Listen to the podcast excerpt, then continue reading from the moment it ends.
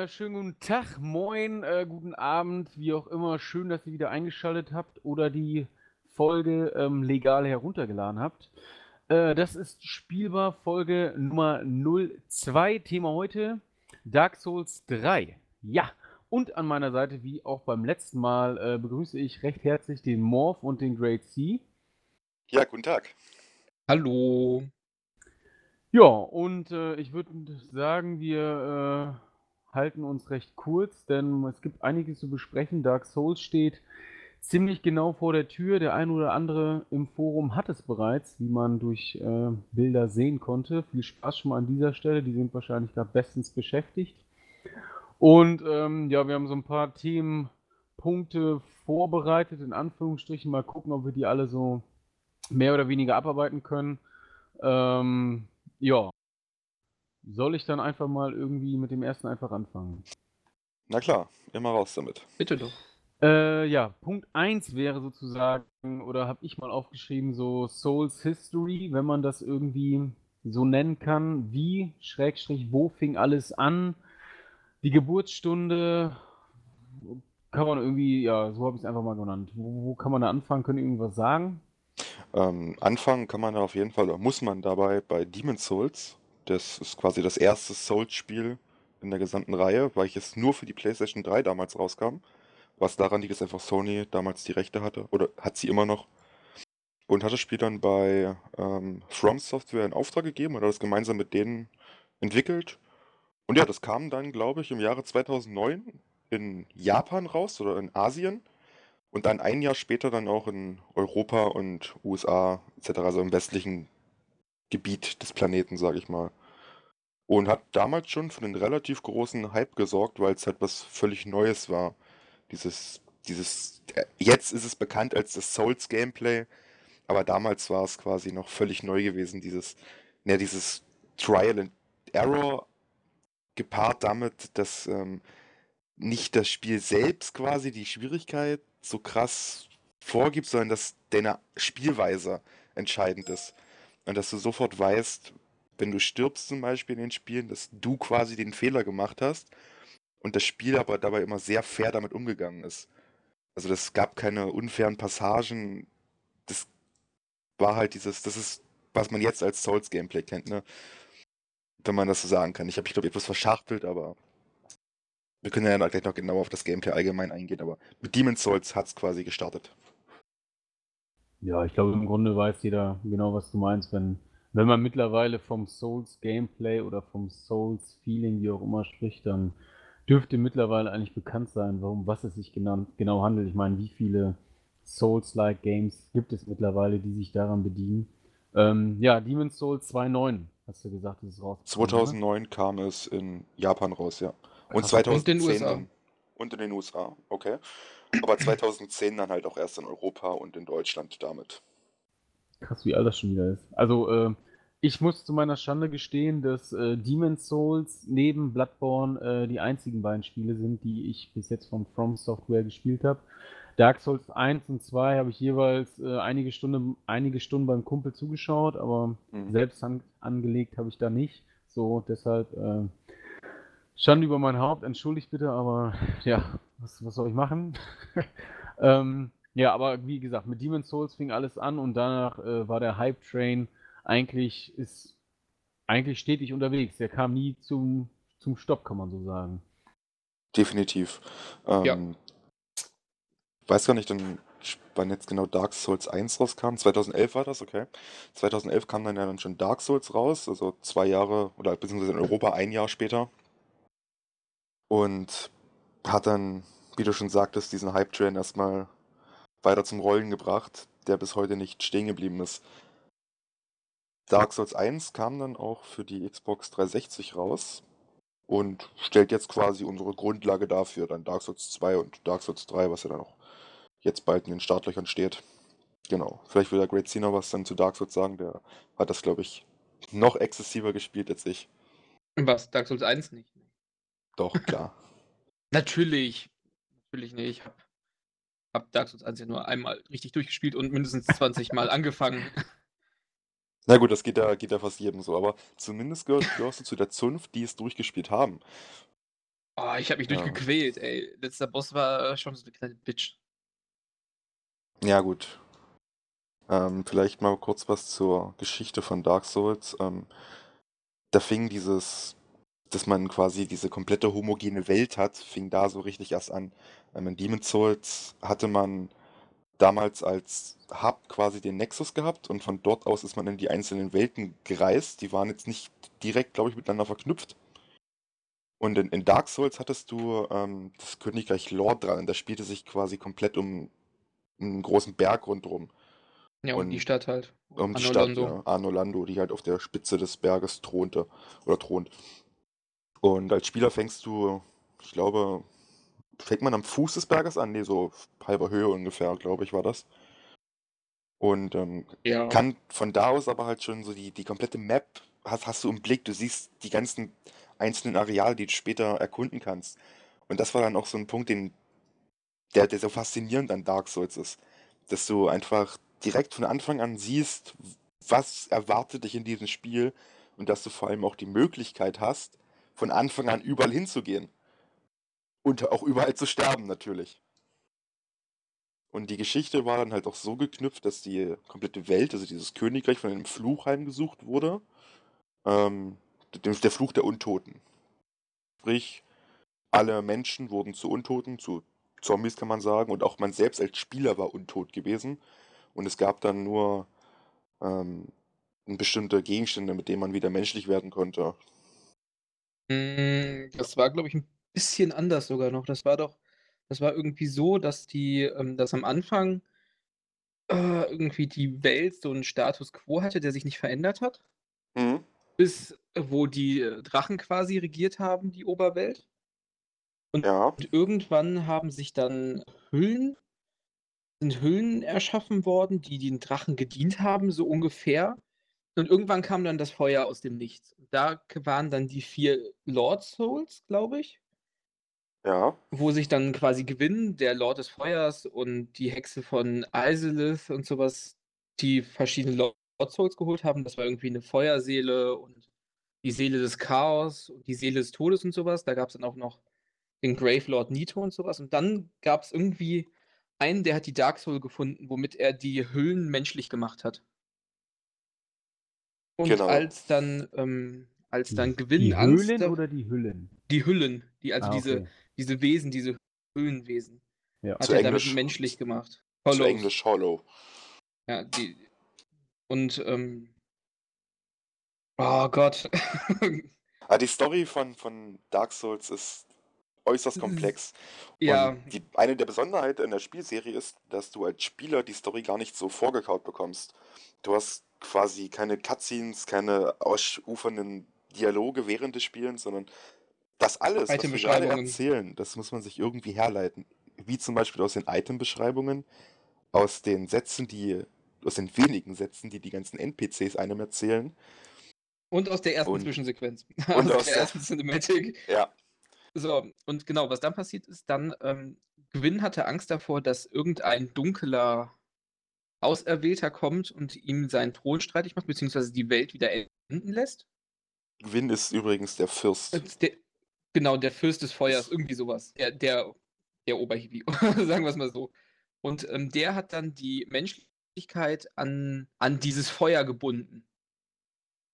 Und damit werden, damit werden quasi die Menschen wieder hollowed, wenn sie sterben oder halt zu alt werden. Und manche von ihnen haben dieses Dark Sign. Das ist so ein Symbol, sieht so ein bisschen aus wie ein schwarzes Loch und daran erkennt man so ausgewählte Untote. Glaube ich. Okay. Ah, total kompliziert und, Und konfus um- manchmal. Um schon mal etwas anzuteasen, dieses Dark Sign, das gibt es auch wieder in Dark Souls 3. Mit Sag bloß. unter Vorbehalt. Also Ja, unter Vorbehalt. muss Das- man, das wäre jetzt schon wieder ein etwas größerer Spoiler, aber Ja. von dem, was ich jetzt schon weiß, gibt es das da auch wieder und sa- es sei, sei mal genug dazu gesagt, um jetzt nicht den Spaß zu verderben. Ähm, vielleicht sollten wir mal auf das Gameplay ein bisschen zu sprechen kommen.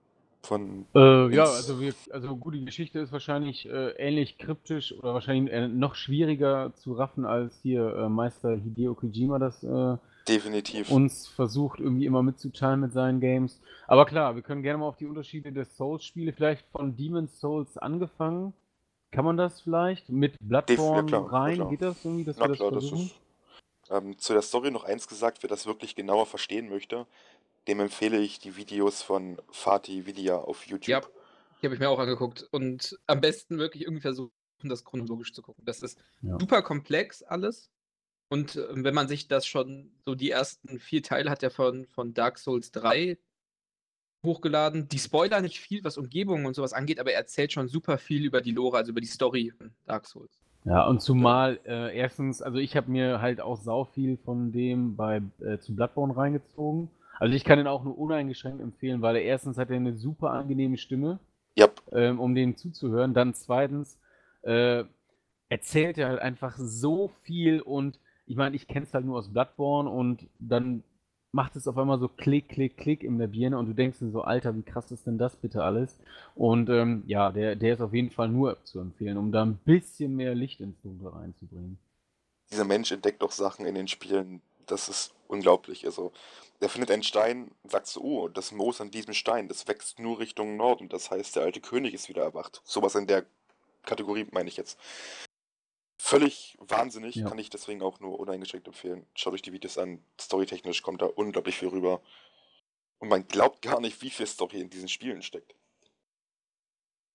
Nee, Ja. also das glaubt man erstmal halt gar nicht und dann äh, macht, ich weiß gar nicht, wie man, womit man das irgendwie vergleichen könnte. Eigentlich, mir fällt auch so kein Beispiel ein, weil das irgendwie, ja, so die Art von Spielen habe ich vorher auch noch nie gespielt. Definitiv, das ist ja auch eines der Alleinstellungsmerkmale der Souls-Reihe. ja, aber zu dem, genau, zu dem Punkt kommen wir ja gleich noch mal irgendwas sagen, bevor wir jetzt zu viel vorab greifen. Aber wir kommen erstmal wieder zurück zu diesen Unterschiede der Souls-Spiele. So, was kann man denn da eigentlich, ähm, wir können ja vielleicht erstmal Dark Souls 1, 2 und möglicherweise 3 so miteinander vergleichen. Dann können wir vielleicht nochmal so die, äh, den, den, den, den Bogen spannen zu Demon's Souls und da nochmal irgendwie und dann vielleicht nochmal zuletzt, weil es ja mit am aktuellsten ist, vielleicht nochmal zu Bloodborne spannen, sodass man da irgendwie so einen Eindruck kriegt, worauf man sich einzulassen hat vielleicht.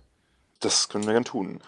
Ähm, zu Dark Souls 1 sei gesagt, dass es ein relativ einfaches Kampfsystem zum Beispiel hatte. Du hast leichten Schlag, schweren Schlag für deine Waffen gehabt.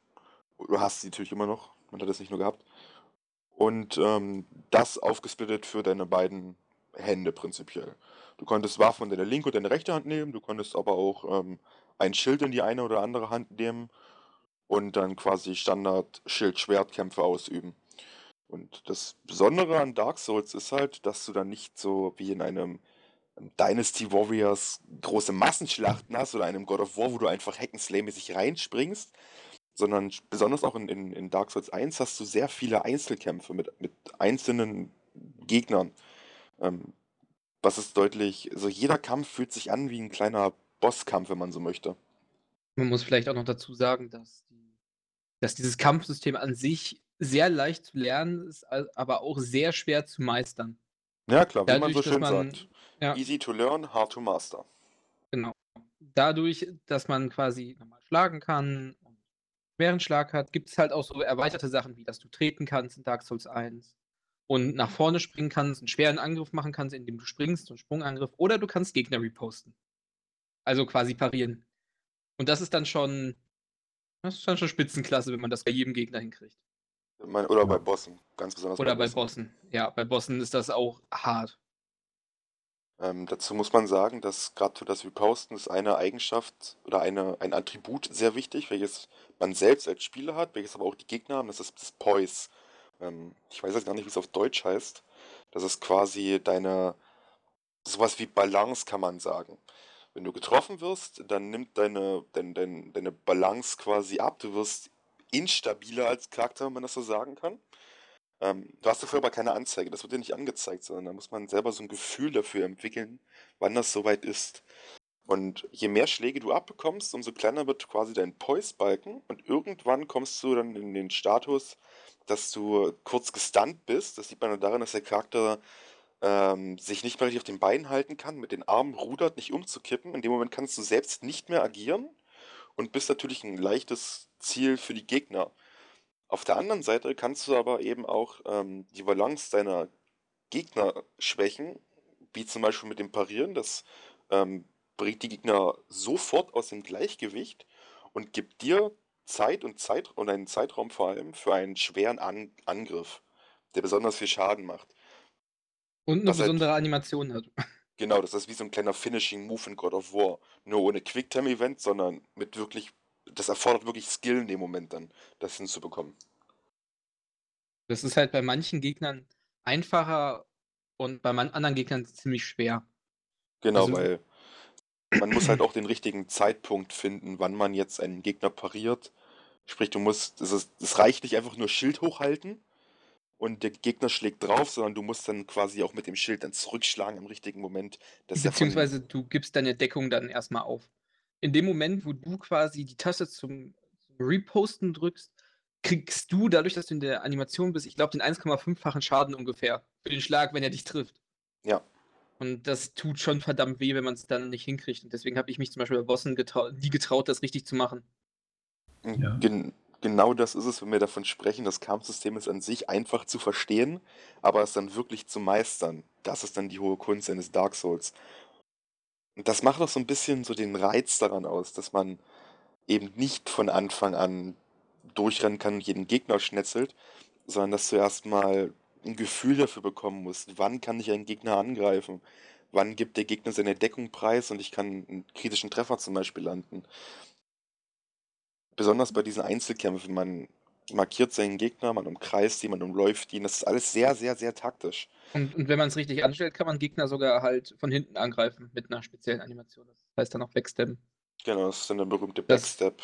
Und das ist dann auch richtig cool und fühlt sich auch richtig gut an. Aber es ist halt das Problem, bei manchen Gegnern geht es halt nicht. Und ich glaube, dann kann man auch direkt so ein bisschen zu Dark Souls 2 übergehen, weil da war das nämlich grausam. Okay. Manche Sachen. grausam? Also, Weil die wieso? Animation halt viel länger war und weil viele Gegner sich einfach mitgedreht haben mit dem Schlag. Man ist ausgewichen und die Gegner haben sich aber genau mit dem Schlag mitgedreht. Das hatten zum Beispiel viele Bossgegner später. Ah, Fand, okay. fand ich zumindest. Ich hatte zumindest immer das Gefühl, dass das so war.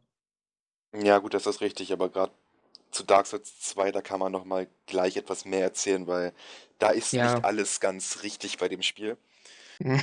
Ähm, Das trübt ein bisschen das Souls-Feeling. Aber Ja. wir gleich nochmal drauf eingehen. Ähm, was ich jetzt noch sagen wollte zu dem Kampfsystem in Dark Souls. Ein ganz wichtiger Aspekt ist nämlich auch die Rolle.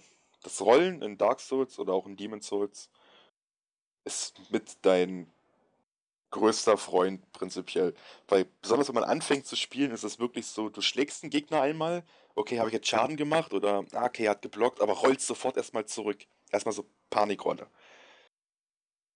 Und im, im späteren Spielverlauf merkt man dann, diese Rolle taktisch einzusetzen. Wenn ein Gegner angreift, dann taktisch die Rolle nach vorne zum Beispiel machen, die Flucht nach vorne in dem Moment, um hinter einen Gegner zu kommen. Deswegen die berühmte Dark Souls-Rolle ähm, habe ich so auch noch nicht in einem Spiel in Anwendung gesehen, muss ich sagen. Beziehungsweise, weil du, weil man hinterher auch lernt, mutiger zu rollen, anstatt weg von dem Angriff einfach mal in den Gegner reinzurollen. Genau, Ja. weil Und der dich nicht trifft. Das, das ist es halt. da gibt es nämlich dann noch die berühmten Iframes. Das ist quasi, ähm, wenn du eine Rolle oder den Ausweichmove taktisch geschickt einsetzt, dann bist du für den kurzen Moment unverwundbar, glaube ich. So war das. Und wenn man das taktisch klug einsetzt, dann kannst du quasi das nutzen, um ohne Schaden an einem Gegner vorbeizurollen oder vorbei auszuweichen und dann selbst den kritischen Treffer zu landen. Beziehungsweise du warst nicht unbesiegbar, sondern du warst unsichtbar quasi. Du, deine Hitbox war irgendwo ganz anders. Und die Ja. konnten einfach durch dich durchschlagen. Und man wurde, war halt irgendwie da, aber auch nicht. Das, das war das. Also, du, du, du wurdest quasi trotzdem von den Gegnern getroffen, aber hast keinen Schaden bekommen. So kann man es einfach mal sagen. ja, genau. Ja, also es hat ja auch Die haben schon, einfach stumpf durch einen durchgeschlagen. Ja, ich meine, die, die Mechanik ist jetzt im Grunde nichts Neues. Es gibt ja generell bei, bei, also bei God of War ist es ja ähnlich. So, wenn du da halt ausweichst, äh, bei, weiß ich mir, kommt gerade nur im Kopf den Hades-Bossfight, das ist ja auch so, wenn der die Klingen so unten am Boden geschwungen hat und du bist halt quasi ausgewichen, ist es ja ähnlich, so dass du da quasi unsichtbar und nicht treffbar bist. Aber äh, tendenziell ist auf jeden Fall, ist ja auch bei Bloodborne auch die gleiche Mechanik, wenn du quasi ausweichst oder ausweichen ist manchmal einfach dein bester Freund. Wobei auch dann wieder die Flucht nach vorne äh, oftmals die richtigere Entscheidung ist. Definitiv.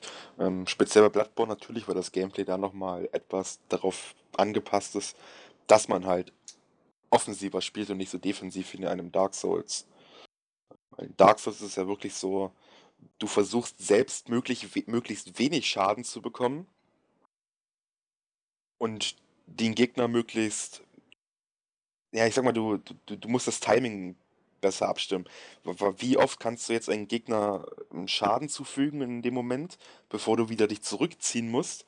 Während in Bloodborne du versuchst, den Gegner konstant zu penetrieren mit irgendwelchen Schlägen, weil du genau weißt, durch das Regain-Feature, Genau. Schaden, den du bekommen hast, kannst du dir gleich sofort wieder zurückholen, wenn du direkt wieder drauf losgehst. Ja. Das ist, glaube ich, auch mit der größte Unterschied der, der beiden ja, Spieleserien, die sich aber doch sehr verwandt sind. Ja, also würde ich auch sagen, dass das echt der größte Unterschied eigentlich so ist.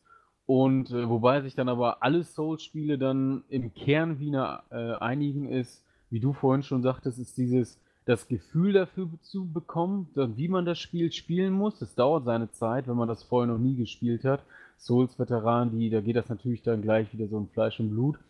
Aber ähm, ganz, ganz großer Faktor und da muss man echt richtig krass aufpassen, ähm, ist halt einfach diese Geduld. Dass man nicht zu geil wird. Also geil im Sinne von, äh, komm, ich gebe ihm jetzt noch ein, der hat kaum noch Energie. Äh, wie oft mich das dann wirklich das Leben gekostet hat, weil ich dann nicht doch noch eben diese eine Minute oder diese, weiß nicht, zwei, drei Umrundungen abgewartet habe, äh, um dann doch nochmal anzugreifen, sondern ja, manchmal ist man dann irgendwie wie so ein, ja, so Art Tunnelblick oder so, wo man denkt so, ey, komm jetzt, ich sack vielleicht selbst zwei, drei Schläge ein, das werde ich dann überleben, aber wenn ich ihm dann einmal einen mitgebe, ist er tot. Aber das kann halt eben dann auch mal überhaupt nicht klappen und aufgehen und dann ist man nämlich tot. Dann darf man alles nochmal von vorne machen.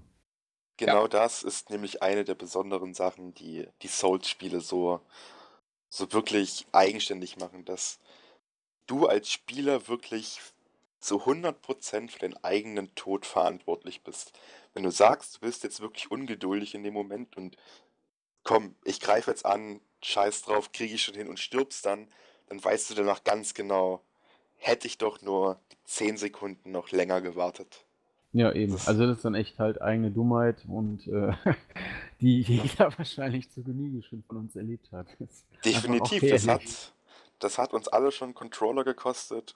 Mich hat, Das es einen, nicht. mich hat es einen Beistelltisch gekostet von Ikea.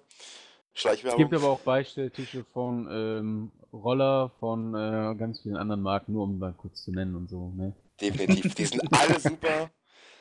Aber Nur sie gehen ich hatte- kaputt, wenn man voll draufschlägt. Genau. Ähm, aber das ist halt wirklich das, diese Quintessenz von Souls, dass dieses Spiel dir konstant das Gefühl gibt, okay, es war meine eigene Schuld. Dieser Ja. Selbsthass, der dadurch entsteht. Ja, Ja, Andauernd. ja. Wir, wir können ja auch das- gerne dabei bleiben. Also ich meine, wenn wir jetzt schon darüber anfangen, weshalb die Spiele quasi, oder wir haben den, ich habe den Punkt ja gesagt, weshalb sind die Spiele so faszinierend, dann kann man, wenn man sowieso gerade so in Lobeshymnen jetzt ein bisschen ausbricht, kann man ja gerne darüber schwafeln, warum und wieso. Also das ist halt definitiv einer der größten Teile, also, also Spielanteile, weshalb die Spiele so, ja, einen in, ins Schwärmen bringen oder so faszinieren lassen, weil das ich glaube nicht, dass es in der Form das schon gab. Dass, ich habe es heute auch noch gelesen, dass man wirklich schreit und schweißnasse Hände hat, weil der Kampf so extrem zum einen lange dauert und auch fordernd ist und man einfach Angst und Bange hat. So, Alter, ich will jetzt nicht Angst und Bange, so, ich will mich nicht erschrecken und äh, äh, nicht erschrecken oder ich weiß nicht, was da kommt, sondern Angst und Bange davor, den nächsten Hit zu kassieren und dann alles nochmal machen zu müssen. Das ist, ähm, ja, es ist einfach unglaublich motivierend in dem Moment, wenn man ähm, das Gefühl hat, jetzt kannst du es schaffen. Und dann hast du Ja. diese Angst, wie du sagtest, in den letzten Treffer zu kassieren. Deine Heiltränke sind leer, meinetwegen. Der Boss hat nicht mehr viel Lebensenergie, du hast aber nur noch genauso wenig. Und dann hast du das Gefühl, wenn du jetzt einen Fehler machst, dann war's das. Dann darfst du wieder die le- letzten 20 Minuten nochmal spielen, darfst den Boss nochmal von vorne anfangen. Und wenn du es schaffst, dann weißt du ganz genau, du wirst reich belohnt dafür in Form von Seelen, was quasi die Währung in den Souls-Spielen ist. Und du wirst damit belohnt, in das nächste Gebiet zu dürfen. was quasi so ein Privileg ist. Also das, dieses Spiel verkauft dir die neuen Gebiete wirklich als Privileg. Das musst du dir verdienen, im Spiel Fortschritt zu machen. Und das ist so unglaublich motivierend einfach, dass man nicht aufhören kann. Auch wenn schon der dritte Controller am Arsch ist, sagst du dir, dann, dann versemmle ich jetzt halt den vierten, weil ich möchte jetzt wissen, was als nächstes passiert. Ich glaube, das, das war bei mir, da gab es eine Stelle, wo ich, wo ich mich echt immer wieder dran erinnere. Das war in Dark Souls 1, da gab es einen Ziegendämon. Der hatte, der war sauschnell, hatte eine mega kleine Area, wo man kämpfen musste. Und es kamen noch zwei blöde Köter. Und ich glaube, mindestens 20 Versuche gebraucht, bis ich an den Hunden vorbeikam und dann nochmal irgendwie 10 Versuche, bis ich ihn platt hatte. Und ich habe so geschrien, als ich ihn endlich tot hatte. Ich habe mich so gefreut und ich glaube, das war das erste Mal in dem Spiel, dass ich mich gefreut habe, einen Bossgegner viel zu haben und nicht gelangweilt war im Endeffekt, dass, oh ja, hm, jetzt habe ich schon wieder irgendwie drei Tasten gedrückt und der war weg. Oder ich habe andauernd auf dieselbe Stelle geschlagen oder geschossen. Ja, oder in anderen Spielen hast du manchmal das Gefühl, wenn du einen Boss nach dem zehnten Mal geschafft hast, endlich habe ich es geschafft. Es hat mich einfach nur noch genervt gerade. Und das hast du Ja, in Souls nicht. besonders du hattest, du hast in vielen Spiel, Spiel, äh, ja, genau. in vielen Spielen immer das Gefühl, dass du, dass du nicht schuld bist, sondern du weichst aus, du weißt, dass er dich eigentlich in dem Moment nicht treffen sollte, aber du verlierst Lebensenergie. Oder stirbst durch irgendeinen blöden Schwachsinn, der eigentlich nicht sein kann. Sei es die Kamera sich verdreht oder dass irgendwo auf einmal eine unsichtbare Wand aufploppt, die eigentlich nicht da sein sollte, oder irgendein Widerstand. Das, das ist so oft in manchen Spielen. Oder als Beispiel irgendwie bei Resident Evil, wenn, wenn du einfach dieses Try and Error hast. Ja, du stehst da gerade auf einmal, rutscht ein Truck an, du bist tot. Das, Yep. Was du aber nicht abschätzen kannst. Und das nervt teilweise bei anderen Spielen. Das ist halt bei deinen Souls-Spielen nie so gewesen. Du hattest nicht diesen Überraschungsmoment und bist dann einfach tot. Kannst von vorne anfangen. Und du hast immer noch eine Möglichkeit, dich dann da rauszuziehen. Irgendwie. Ja, wobei die ersten Bossfights auch Trial and Error sein kann. Wenn du erstmal die Angriffspattern von denen halt Ja, äh, ein bisschen ja, besser, besser kannst, dann ist klar, dass es ein äh, Ja, aber du nochmal ein halt anderes nicht- Niveau nimmt. Aber ich weiß absolut, was du meinst. Also ich will überhaupt nicht widersprechen. Ja, das ist es halt. Man hat halt nicht dieses, dieses, äh, ich weiß nicht, wie man das beschreiben soll, dieses Gefühl. Ja, das, also, weiß ich nicht, ich muss gerade, passt überhaupt nicht der Vergleich, aber ich denke gerade an einen 2D-Plattformer, wo du quasi von äh, Ebene zu Ebene springst, aber eigentlich bist du auf der Plattform gelandet mit deinen Füßen, aber du stürzt ab. Sowas zum Beispiel. Genau. So. Ja. Oder, ist oder, ein scheiß Beispiel jetzt, weil es halt überhaupt nicht passt, aber Oder ist mir halt vielleicht- eingefallen. oder was es auch gibt, halt zum Beispiel Tomb Raider, du springst und die alte greift nicht. Sie greift die verdammte Kante nicht, obwohl du genau dran gesprungen bist. Ja. Wie oft mir da, oh, wie oft mir da der Controller aus der Hand gerutscht ist. Wenn was mal Genau, so. wenn du einfach weißt, du bist in dem Moment gerade selber nicht schuld, aber trotzdem verkauft dir das Spiel so, ja, hier, du hast einen Fehler gemacht, fang von vorne an, alles klar. Souls drückt dir es quasi direkt ins Gesicht rein. Du bist schuld, das war jetzt nicht unser Fehler, hier hat nichts gebuggt, nichts geglitscht. Bugs gibt's genug in Dark Souls, aber die beeinflussen das, die beeinflussen quasi nicht, wie du ähm, zu agieren hast. Also du, wenn es ruckelt, dann, dann ruckelt es halt, okay, kannst du, dadurch stirbst du aber in den seltensten Fällen aus. Das ruckelt wirklich in einem sehr ungelegenen Moment, wenn gerade der Angriff von dem Boss kommt und du. Aber man ähm, muss dazu sagen, die Ruckler sind schon sehr charmant mittlerweile und ich glaube, Dark Souls ohne Ruckler wäre einfach nicht mehr Dark Souls. Sie gehören dazu, man gewöhnt sich dran. Das ist, das ist, quasi, das ist quasi ein Teil des Gameplays. Du lernst Dark Souls nicht perfekt zu spielen mit 60 Frames, nee, du lernst Dark Souls zu spielen mit einer Slideshow. Und daran Ja. gewöhnst du dich auch. Und wenn du Ja. dann stirbst, bist du wieder selber schuld. Bei dem Spiel sagt dir, hier, okay, hat geruckelt, alles klar, warum passt du nicht gegen das Ruckeln gerollt oder also deine Schuld. Und du weißt glaub- es, dass du schuld bist. Und du denkst dir nur so, Ich glaube einfach ein Dark Komm. Souls ohne Ruckeln, es geht nicht. Ich glaube, irgendwie, ich kann mir das nicht mehr vorstellen. Es, es geht einfach nicht. Ich habe ich, ich hab diese Vorstellung nicht. Also wenn man jetzt Dark Souls 2 auf der PlayStation 4 zum Beispiel spielt, das läuft ja mit butterweichen 60 Frames pro Sekunde. Ein paar Hitches hast du hier und da, klar. Hast du in jedem Spiel. Aber das ist komisch. Das fühlt sich wirklich komisch an, weil Es fühlt sich du hast an. von der Pike auf gelernt, dieses Spiel mit Ruckeln zu spielen. Und bist quasi darauf eingestellt, wenn der, wenn wirklich, du hast einen haushohen Boss vor dir stehen. Er ruckelt sich dort mit 14 Frames auf dich zu, dann weißt du halt einfach genau, dass du beim 12. Frame musst du jetzt nach vorne wegrollen, weil dann überlebst du. Das hast du auf der PS4 mit Dark Souls 2 nicht mehr so. Da musst du schon.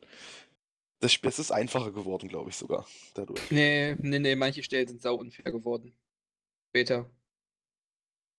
Weil, die Gut, einfach, dann- weil Gegner blöd platziert wurden. Ja, das liegt dann aber daran, dass sie in der Scholar of the First Sin Edition, was ja quasi das Remaster von Dark Souls 2 für die PS4 und für die Xbox One ist, aber auch für den PC gab es das nochmal.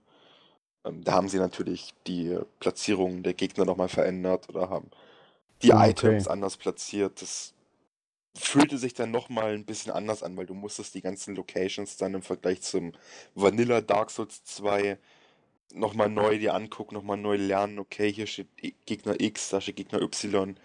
Wie gehe ich da jetzt am besten ran, um nicht gleich gegen fünf Gegner auf einmal kämpfen zu müssen, weil Massenkämpfe sind in allen Souls-Spielen dein Tod. Ja, auf jeden Fall. Ähm, um nochmal vielleicht ein bisschen zu der Faszination zurückzukommen, das hatten wir ja vorhin so ein bisschen schon angerissen, ist halt auch eigentlich die Story, von der man total eingesogen wird, auch wenn man irgendwie die meiste Zeit nur so das Spiel spielt und denkt sich nur so, what? Äh, ja, ich verstehe nicht alles, aber irgendwie ist es geil. Und dann durch so, durch, äh, durch solche Menschen wie Vatvidia oder Vatividia, wie heißt der nochmal? Fatih Vidia. Vatividia, äh, die das Ganze nochmal ja, durch quasi Nachsitzen äh, auf YouTube dann nochmal ein bisschen mehr erläutert wird. Und das ist halt auch so ein Ding für mich, was die Spiele einfach noch, oder weshalb die Spiele noch so einen großen Reiz auch noch für mich noch zusätzlich dann auslösen. Weil es einfach, ja, keine Ahnung, es sind bei Bloodborne, da habe ich echt so manchmal mir echt wirklich an den Kopf gepackt oder mir sind die Kinder drunter gefallen, weil das ja, wäre ich erstmal nie drauf gekommen und das dann so erzählt zu bekommen von jemandem, der da halt Ahnung von hat, ist einfach, war total faszinierend und äh, bereichernd für mich. Definitiv, das ist auch ein ganz großer, großer Faktor bei den Souls-Spielen, wo ich jetzt Bloodborne mal ganz frech mit reinzähle. Ähm, dass du einfach dann immer das Gefühl hast, okay, ich weiß jetzt nicht, warum ich das mache, aber wenn du dann abends ins Bett gehst, dann denkst du dir so, ah, okay, ich gucke noch schnell ein YouTube-Video von Fatih, der erklärt mir das schon, was ich da gemacht habe, und er erklärt es dir wirklich, du denkst die ganze Zeit nur so, alles klar. Das hätte ich jetzt nicht kommen sehen. Und dann bist du schon wieder so motiviert für den nächsten Tag, möchtest weiterspielen, möchtest das nächste Video von Fatih gucken, um dann wieder den nächsten Schritt zu näher zu verstehen, wenn du das, wieder das Gefühl hattest, okay, was ist da jetzt genau passiert, ich weiß es nicht. Und du musst ja nicht mal die Videos schauen, wenn du wirklich diese Spiele komplett erleben möchtest, dann kannst du dir das alles auch selber herleiten. Ob das dann von den Entwicklern so richtig gewollt ist, was du dir dann denkst, ist ja erstmal egal, aber die Souls-Spiele, die lassen dir auch einen gewissen Interpretationsspielraum. Die lassen dir die Möglichkeit, deine eigene Geschichte quasi ein bisschen mitzuschreiben, was auch, ich glaube, das ist auch ein großer Punkt, weswegen die Spiele so beliebt mittlerweile sind. Dass einfach jeder Spieler so ein bisschen die Geschichte auf eine andere Art und Weise erkundet und entdeckt und für sich selbst dann immer so ein, das, das, das gewisse Mittelmaß findet, womit er selbst zufrieden ist. Gibt es denn eigentlich, ähm, ich habe mir noch nie ein Lösungsbuch von From Software gekauft. Ist in den, oder steht in den Lösungsbüchern eigentlich irgendwie eine Geschichte oder so? Wisst ihr das? Nein, Das, nein, keine da Ahnung. steht gar nichts. Und ich habe mir die von Okay. Dark Souls 2 und Bloodborne geholt. Und die Dinger sind halt. Eigen, eigentlich sind sie ziemlich unnötig, weil dieser Weg, den du läufst und sowas, du erkundest ja sowieso die Welt. Das heißt, du brauchst keine Karte von den Gebieten. Aber was bei diesen Lösungsbüchern halt super toll ist, hinten die, die Items. Du kannst dir quasi angucken, okay, du kannst dir die Sachen von den Items durchlesen und da steht, was ein Item macht. Das heißt, wenn du jetzt die und die Sache spielst und du weißt, okay, ich möchte irgendwie einen Ring haben, der zum Beispiel meine Geschwindigkeit beim Zaubern erhöht, dass ich schneller zaubern kann, dann guckst du hinten nach, okay, das ist der Ring und da finde ich den. Deswegen holt man sich halt die Lösungsbücher eigentlich nur. Und die sehen Ah, super okay. schick aus im Schrank.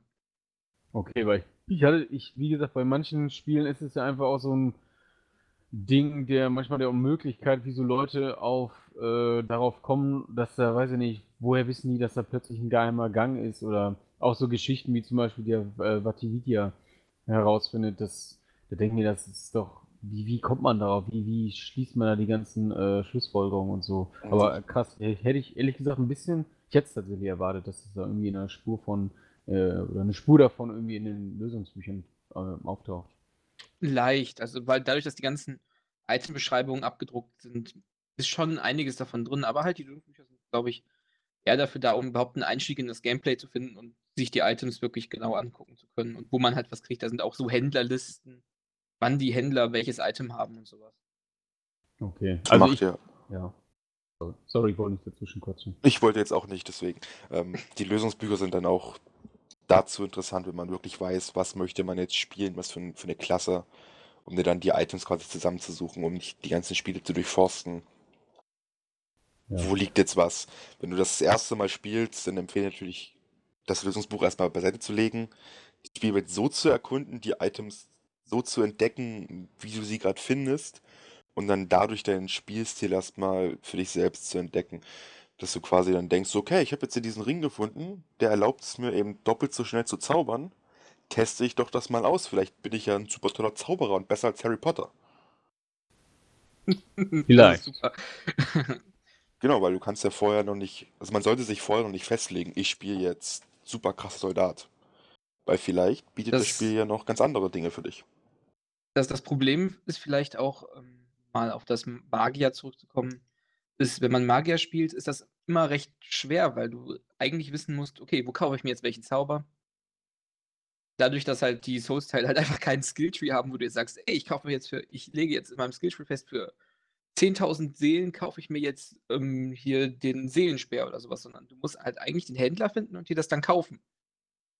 Und wenn du nicht weißt, wo der Händler steht oder den einfach nicht gefunden hast, weil der hinter irgendeiner super coolen geheimen Wand ist, wo du erstmal X drücken musst, dann, naja, Ja, dann aber guckt man genau da das, schon mal rein. genau das macht eben diese Souls-Spiele für mich aus. Genau, das, das ist Eben- es halt. Aber Eben nicht zu wissen, wo bekomme ich alles und auf den ersten Blick zu sehen, okay, diese Möglichkeiten stehen mir offen, sondern das Spiel erstmal zu spielen und den totalen scheiß Charakter zu haben am Ende, der total verskillt ist und irgendwie, ja, ich kann irgendwie mit Seelenbällen mit mir um mich rumwerfen und ich kann ein Schwert schwingen, aber so wirklich was richtig gut können tue ich nicht. Aber dann beim zweiten Charakter zu wissen, okay, Item X bekomme ich da und hier und dann schon ja, so genau, einen dass du großen, beim zweiten zu haben. Charakter nachgucken kannst. Dann, Genau. Das meine ich. Ja, Aber genau, genau. halt beim ersten Mal durchspielen sowieso immer ohne Lösungsbuch. Das macht eigentlich keinen Spaß, mit Guide zu spielen. Definitiv. Auch wenn man dann die Welt nicht mehr entdeckt. Nee, also, Definitiv. ich auch absolut nicht empfehlen. Und Ist halt nur auf das, das, das, weiß ich nicht. Das, was uns quasi so gefällt und fasziniert, kann ich mir auch, oder das wird wahrscheinlich auch für 50 oder 60 Prozent der äh, anderen Gamer oder Hardcore-Gamer, wie auch immer, genau in, äh, ja, in Frustration oder so enden, weil die das halt eben nicht geil finden. Aber das liegt einfach daran, dass man heutzutage ganz schön an die Hand genommen wird bei den meisten Spielen. Wenn man sich mal so ein Super Metroid oder sowas anguckt, da hattest du auch keinen, der die ganze Zeit neben dir hergelaufen ist. Aber jetzt musst du dahin und laufen und das und das machen. Und hier, pass Nee. auf, da kommt der und der Gegner, jetzt um die und die Ecke. Schieß einfach schon mal in die Richtung. Da war auch einfach das, das, dieses, dieser Lernfaktor immer dabei. Und das ist halt, was heutzutage fehlt. Wenn du jetzt ein COD spielst, da, kann, da steht immer irgendeiner neben dir, der sagt jetzt, okay, jetzt kommen die 10 Milliarden Gegner und du kannst so lange nicht weiterlaufen, bis er seinen Satz zu Ende gesagt hat. Und die Gegner da durch sind. Ja, das Du kannst nicht einfach an den Gegnern vorbeilaufen und weiterspielen. Nee. Nee, geht auf gar keinen Fall. Ist Und halt, ist halt das- wirklich so. Und halt, das ist das, was, was irgendwie, wo mich, so, wo mich die Souls-Teile in dem auch kaputt gemacht haben und weswegen die auch so faszinierend für mich sind. Mir, Ja. geht, mir geht dieses ganze Tutorial-Gehabe von anderen Spielen einfach nur auf den Sack. Ja, ich meine, wenn äh, ein Dark Souls mit einem äh, dreieinhalbstündig äh, stündigen langen ähm, Tutorial, wie es beim Zelda, ich komme jetzt gar nicht auf den Namen, welcher Teil es war, äh, auf der Wii, ist halt unvorstellbar. Twilight, Twilight Princess. Ja, genau, Twilight Princess ist, äh, Ja, da hast du ja am Anfang noch gelernt, wie reitest du, wie angelst ja, ja. du. wie läufst du jetzt Ja. erst, den linken oder das, äh, erst das linke oder das rechte Bein nach vorne, sowas halt. Ja. Nee, aber ähm, was sind denn oder was ist euer Lieblings, ich sag mal jetzt From Software Spiel? Nehmen wir einfach natürlich Bloodborne mit rein. Äh, oder wollen wir Bloodborne rauslassen, wenn es nur um Dark Nee. Geht? warum? nee. Wie gesagt, Okay, für mich gehört Bloodborne mit zu der Souls-Serie dazu, weil das einfach im Geiste ist das genau das gleiche, der gleiche Grundgedanke dahinter. Mit Anpassungen halt. Vielleicht, hat das, vielleicht ist das ja wirklich und dieselbe Speie. Man, erfährt- erfährt- man findet das am Ende von Dark Souls 3 raus. Möglich Das- ist alles. Dazu hatte ich auch schon den einen oder anderen Gedanken mit einem Kumpel, ob da vielleicht irgendwie so ein paar, weiß ich nicht, Ach, keine Ahnung, so, man ist nie konkret geworden, weil man sich halt schwer vorstellen kann, wie die das machen können. Aber das, den gleichen Gedanken hatte ich auch schon. Aber ja, was, was ist euer Lieblingsteil von From Software? Hm, da muss ich jetzt kurz überlegen, aber so spontan würde ich tatsächlich Bloodborne sagen. Ja, ich auch. Weil mir das, dieses Design dieser Spielwelt so unglaublich gut gefällt. Dieses noch düsterer als ein, als ein Dark Souls es war mit, mit Werwölfen gespickt und dieses extrem eklige und brutale, es ist einfach noch so ein Ticken faszinierender gewesen als, als, als Dark Souls selbst. Was nicht heißen soll, dass ich das jetzt irgendwie, dass ich jetzt Dark Souls abwertend betrachte deswegen, sondern wir reden hier auf einem ganz, ganz hohen Niveau. Aber da, da finde ich halt Bloodborne noch so einen Ticken faszinierender, weil es halt dieses, weiß ich nicht, es hat so einen gewissen Ekelfaktor einfach noch und das finde ich noch ein bisschen spannender irgendwie. Vielleicht, weil Morph jetzt mal gesagt hat, Bloodborne, sage ich mal, die DLCs von Dark Souls 2. Die es da gibt. Was okay, ist weil? Da, ich fand, die haben das, das Spiel an sich hat sich ziemlich, ziemlich ah, gestückelt und so angefühlt, aber die DLCs waren halt, man halt, das waren coole neue Umgebungen, die es so noch nicht gab, die ich so noch nicht kannte und die sich auch einfach gut angefühlt haben und die mich immer so ein bisschen an Dark Souls 1 erinnert haben bei manchen Sachen. Ja, okay. Das, das, das war halt ganz cool und das sah halt ganz cool aus und, und halt, ich rede jetzt wirklich von der, von der Urfassung von Dark Souls 2 und wie man zu den DLCs gekommen ist. Man, man hat einem, wurde halt nicht gesagt, wo was hingeht. Und man hat vielleicht dann gerade nochmal durchgespielt oder so, und auf einmal siehst du hinter einem Boss so einen ganz komischen Schrein, der vorher nicht da war, und du hast dir gedacht, hm, wofür ist der? Und dann irgendwann kommst du mal drauf, okay, ich habe jetzt einen Schlüssel bekommen, dadurch, dass halt das DLC rauskam. Und, und jetzt kann ich durch diesen Schrein eine Tür öffnen und auf einmal ist ein Leuchtfeuer eine ganz neue, riesengroße Welt, die ich erkunden kann. Also nicht riesengroß, aber halt recht groß. Eine unterirdische Welt mit einer riesengroßen unterirdischen Pyramide, Pyramide und, ähm, und sowas halt. Hat sich für mich irgendwie schön angefühlt, irgendwie mal anders und auch mit eins der besten DLCs, die ich gespielt habe. Definitiv. Dazu muss man aber sagen, dass von den gesamten From Software Spielen und ich lasse jetzt mal die PlayStation 2 und 1 Titel, die es da gab, weg. Deren Namen habe ich eh vergessen. Ich rede jetzt wirklich nur von der Souls-Reihe. Ja. Ähm, alle DLCs waren fantastisch und die von Dark Souls 2 waren halt dann ähm, durch ihre also die Besonderheit daran war halt einfach, dass sie das, was Dark Souls 2 falsch gemacht hat, das war halt diese homogene Welt. Das haben die DLCs wieder besser gemacht und heben dadurch Dark Souls 2 wieder ein bisschen von der Qualität auch an. Gerade wenn man einen ganz guten Blick in die Story bekommen hat, ohne sich solche Videos anzugucken, sondern wurde viel noch erzählt. Definitiv. Durch Gespräche. Und das war halt richtig gut gemacht. Das hat Spaß gemacht. Das hat mir sehr viel Spaß gemacht.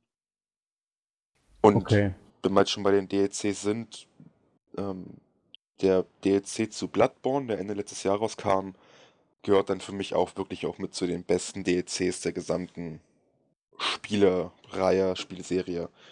Das war toll.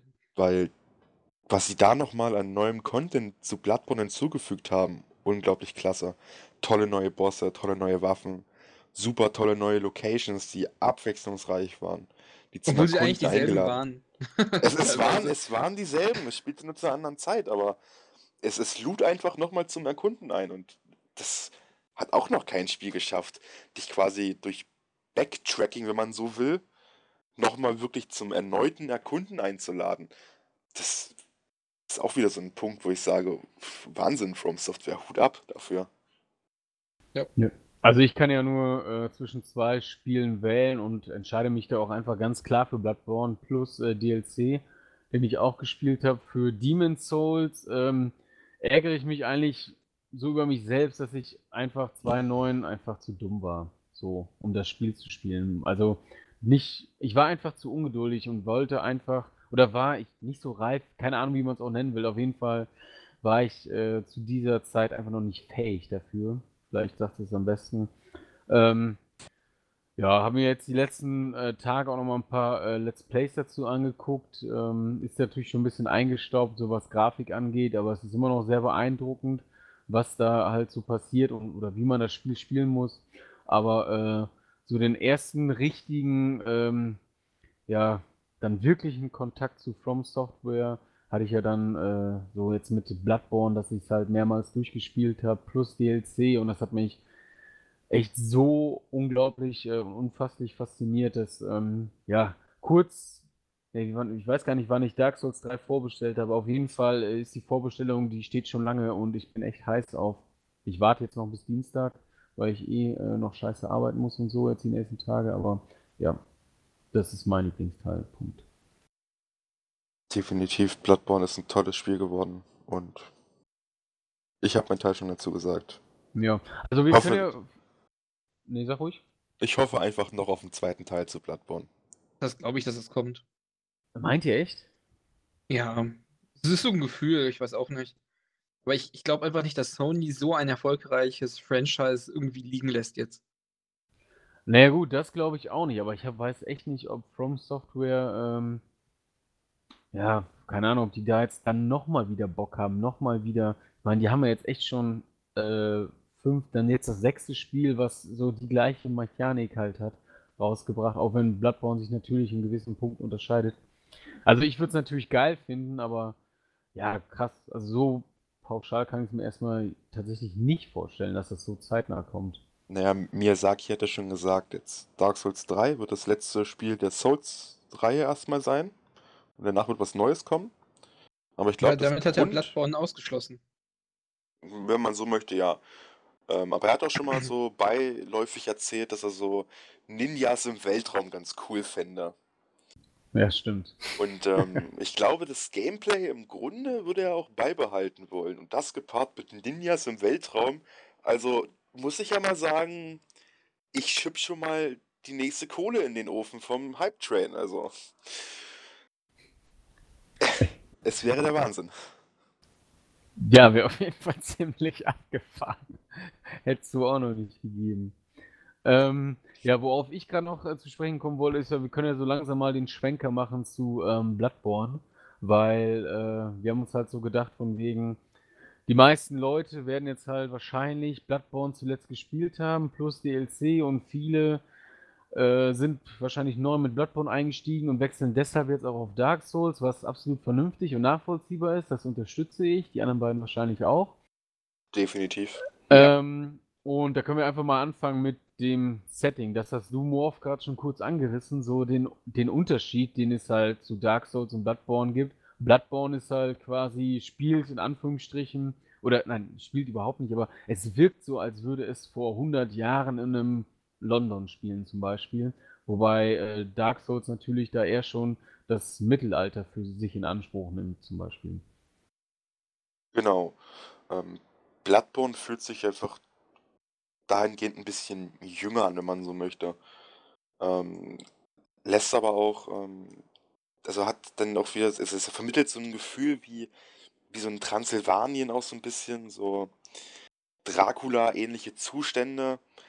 Die Leute rennen mit Missgabeln irgendwie auf der Straße rum. Ja, es das sind, stimmt. in dem Fall sind es sogar richtige Menschen, ähm, die einfach schon nur, leicht mutiert.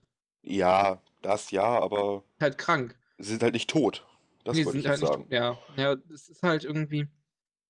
Man hat nicht mehr dieses Gefühl von, okay, das ist jetzt Fluch, das ist jetzt Magie, sondern die Leute sind krank. Das ist eine Pest, das ist irgendwie eine Epidemie, die da ausgebrochen ist in der Stadt. Und so, man, man hat halt irgendwie so, so ein jüngeres Gefühl, halt nicht mit diesem ganzen Hokuspokus von Magie und sowas. Das kommt halt später so nach und nach rein, aber halt nicht so stark wie bei Dark Souls oder halt bei dem Souls-Teilen generell.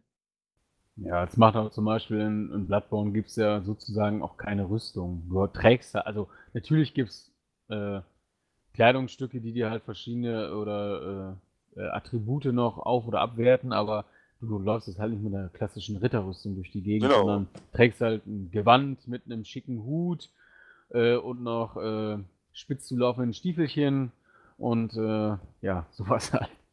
Ja klar, Was- du merkst halt, dass die Zeit der Ritter quasi schon lange vorbei ist und man halt jetzt etwas schicker durch die Lande läuft.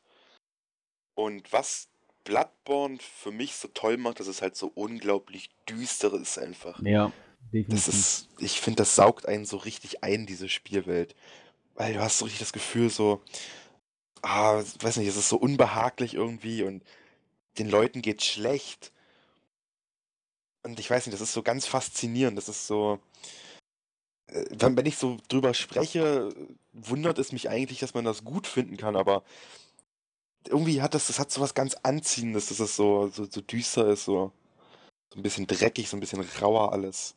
Also ich finde es halt äh, einfach nur abartig zum Teil. Also tatsächlich Ja. ist es so richtig ekelhaft, wie, oder so unheimlich, wenn du durch die Straßen läufst und überall sind diese, äh, ich wollte jetzt gerade schon versteinerten Menschen sagen, aber diese Figuren, die so betend mit den langen ähm, äh, Gewänden, die auch noch so weit über den Kopf gezogen sind, dann in so einer äh, gebückten Haltung oder kniend auf dem Boden, so betend nach oben. Ey, das ist und überall stehen die da und jedes Mal, gerade am Anfang habe ich immer nur gedacht, so, Alter, wann kommt jetzt der Moment, wo irgendwie die quasi Hülle aufplatzt und da kommt so ein Monster auf mich zugerannt. Ey, Da hatte ich wirklich, da hatte ich wirklich panische Angst davor, dass das halt passiert, weil ich hasse es, mich zu erschrecken. Ähm, naja, das ist halt nicht passiert, aber es ist trotzdem dieses be- bedrückende Gefühl ist ständig und stetig in dem, in dem Spiel. Das ist echt der Wahnsinn. Definitiv. Jumpscares in dem klassischen Sinne gibt es natürlich nicht.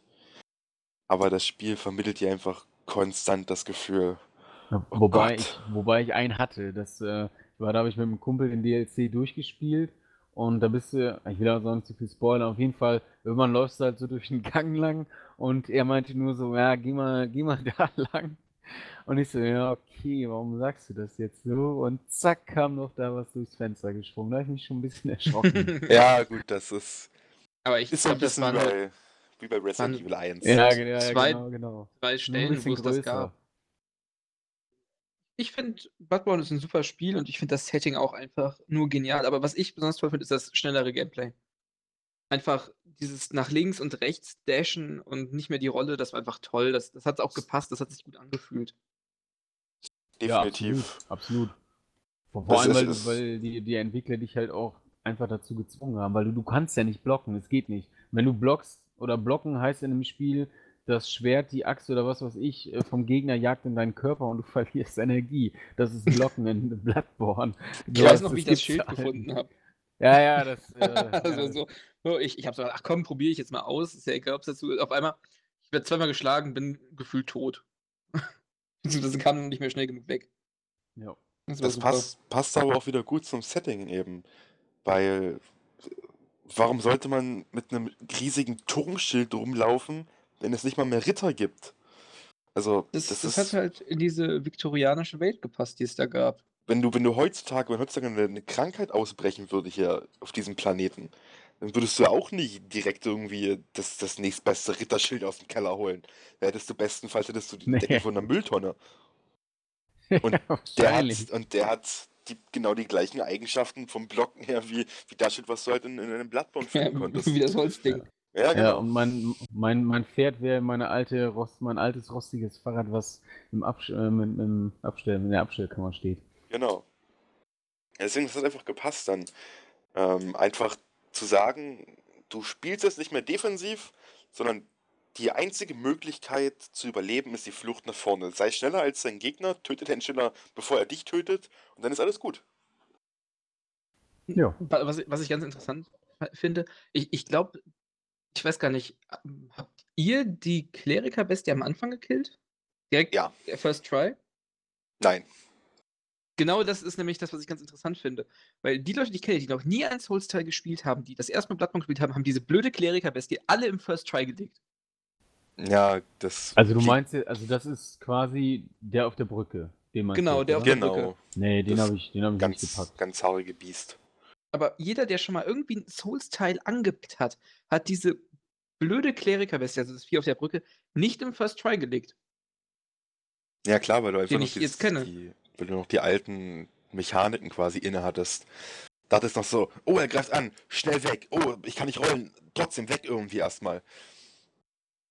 Und das hat halt, den, da, da muss man erstmal sich wieder dran gewöhnen, dass du jetzt nicht immer nur der bist, der wegläuft, einen Schlag macht, wegläuft, sondern immer schön dem Gegner Zunder geben, bestenfalls mal nach vorne dashen, an dem Gegner vorbei, irgendwie auf der rechten Seite und dann nochmal von hinten attackieren.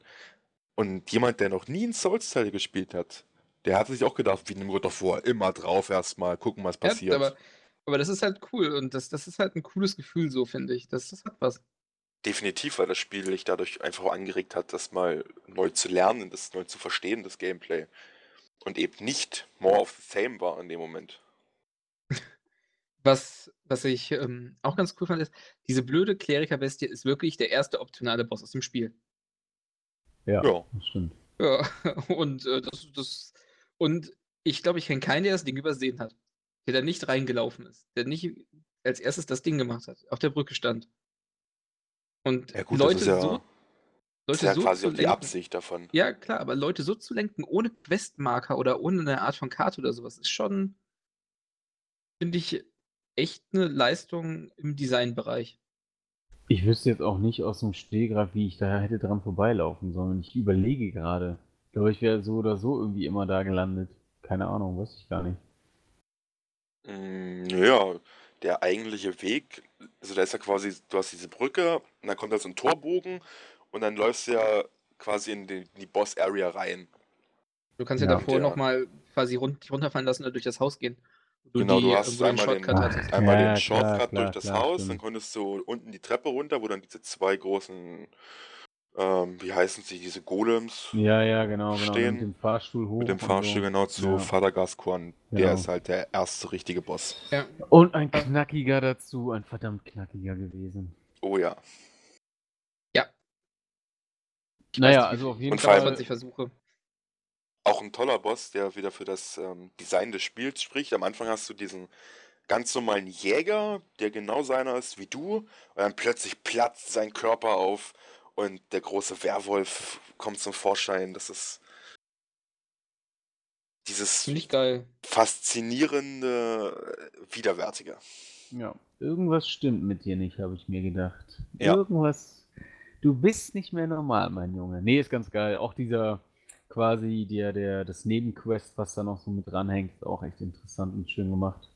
Aber auch so, auch so traurig. Da gibt es auch so ein schönes Video von dem Herrn, äh, oh Gott, ich vergesse immer den Namen, wie man den ganz genau ausspricht. Äh, Vati Vidya? Vadi Vidya, genau. die- Vidya. äh, schönes Nebenquest, auch in einem Video, was er da nochmal erläutert. Auch mit einem, ähm, ja, der hängt da halt hinten dran noch so einen schönen Gedanken, den man, den ich mir auch so nie gestellt habe. So, was wäre zum Beispiel, wenn ich da nie hingegangen wäre, so, weißt du? Ähm, Mhm. Ich weiß nicht, ihr habt es wahrscheinlich auch gesehen. Und das war Äh, echt nochmal so ein leider Ding, was mich echt nochmal so nachhaltig beeindruckt hat. So, war ganz cool.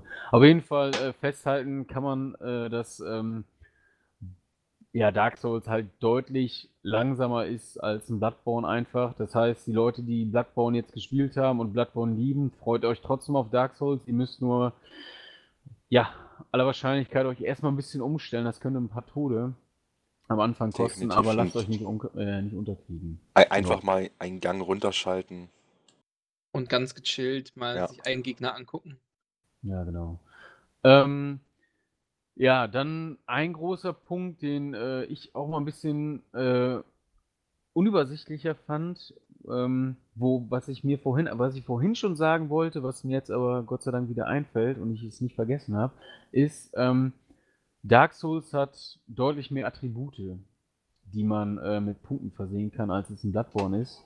Und ähm, Dark Souls wird auch definitiv und normalerweise spiele ich jedes Spiel auf Englisch, aber äh, das, bei Bloodborne habe ich da echt so ein paar Fragezeichen über meinem Kopf gehabt und das werde ich jetzt bei Dark Souls auch definitiv dann halt, also es geht ja mit deutschen Texten, aber die, die Synchro bleibt ja Gott sei Dank Englisch, aber Ja. Dark Souls werde ich auf jeden Fall halt auch auf Deutsch spielen, damit ich halt einfach mehr verstehe, weil ich echt so oft äh, irgendwie kurz Pause machen musste und dann nochmal äh, Smartphone in die Hand und nochmal nachlesen, äh, was wollen die von mir, was heißt das und das.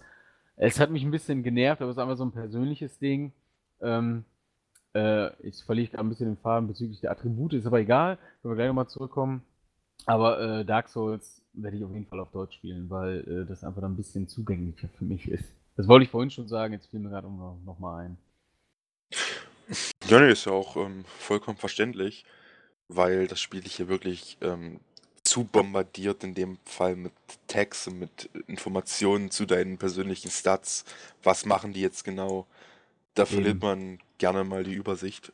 Nee, vor allem, man, ich hatte dann immer das Gefühl, so, ja, fuck, habe ich halt irgendwas verpasst. aufgrund, äh, das ist ja manchmal, es ist ja schon ein bisschen, äh, schon ein bisschen Niveau an Englisch, was da auch dann geschrieben ist. Definitiv. Und ähm, mein Englisch ist nicht scheiße, ist eigentlich echt ganz gut, aber trotzdem immer dieses Gefühl so, habe ich es vielleicht doch nicht ganz verstanden oder habe ich irgendeinen Twist irgendwie nicht ganz gerafft, irgendwie ist mir was entgangen oder so. Ja, das deshalb vielleicht als Empfehlung für die Leute, die dem Englischen noch weniger mächtig sind oder da auch Schwierigkeiten haben, spielt es auf jeden Fall halt auf Deutsch, wenn ihr sonst irgendwie auf Englisch spielt oder so, kann ich nur sagen. Definitiv. Ähm, ist ähm, für den Anfang auf jeden Fall einfacher. Weil äh, das Spiel verlangt ja quasi schon, dass man Native Speaker ist. Ja, genau. Auf der anderen Seite lernt man so aber auch wieder ein paar neue Wörter. Hat mir zumindest immer gut geholfen. Ja. Kann man, also definitiv mir auch, so, keine Frage, ist immer gut. Ähm, das ist ja ein Grund, warum ich immer auf Englisch spiele. Aber das kann man ja wahrscheinlich, oder, also werde ich, zumindest habe ich mir vorgenommen, die ersten ein, zwei Mal auf Deutsch spielen und dann den, den Run danach dann mal auf Englisch oder so. Ja, nee, das, ist doch, das ist doch ein guter Plan. Ja, worauf ich aber eigentlich hinauf wollte, ist äh, so die Attribute, weil in Bloodborne gibt es, glaube ich, fünf oder sechs, die man, äh, ja. Äh, sechs, sechs Stück. Sechs, genau, sechs, die man dann aufleveln kann, je nach äh, Belieben. Und bei Dark Souls müsste es, glaube ich, neun geben. Äh, könnt ihr irgendwie eine Empfehlung rausgeben an wirkliche so Anfänger, die äh, das zum ersten Mal spielen, neu mit der Serie einsteigen, wo ihr sagt, so setzt erstmal darauf ähm, konzentriert euch, dass ihr das irgendwie hochkriegt oder kann man das gar nicht? Weiß ich nicht. Ähm, für den wirklich ganz blutigen Anfänger empfehle ich auf jeden Fall Ausdauer. Ausdauer ist ganz wichtig, weil Ausdauer entscheidet darüber, wie viel du tragen kannst an Items. Was nicht, was nicht die Items in deinem Inventar sind, sondern was nur die Items sind, die du angelegt hast. Rüstung, Schwerter, Schilder, Zauberstöcke immer ein ganz wichtiger Punkt, weil man kommt irgendwann an den Punkt, wo du denkst so, ja geil, neues Schild, super tolle Stats, rüst dich aus und dann siehst du unten schon, dass deine Traglast rot wird. Du denkst nur so, okay, warum ist die jetzt rot als Anfänger? Weil kann ich jetzt nicht mehr laufen? Ist es wie ein Fallout? Ich bin überladen, kann nur noch ganz langsam laufen? Nee, du, du, du rollst einfach in dem Moment dann langsamer. Und umso mehr Traglast du hast, umso langsamer rollst du. Also du wirst quasi die, bekommst die berühmte Fat Roll. Was dann im Kampf. Langsamer rollen ist vielleicht schlecht gesagt. Du kommst einfach nur super schlecht hoch. wenn du einmal gerollt bist. Ja, das Aufstehen wird dann auch noch erstellt. Aber die Rolle selbst wird, glaube ich, auch etwas langsamer. Ja, man ist halt super langsam dann. Genau, und das ist einfach ein taktischer Nachteil, wenn du das erste Mal dieses Spiel spielst und schnell von einem Angriff eines Bosses wegrollen möchtest.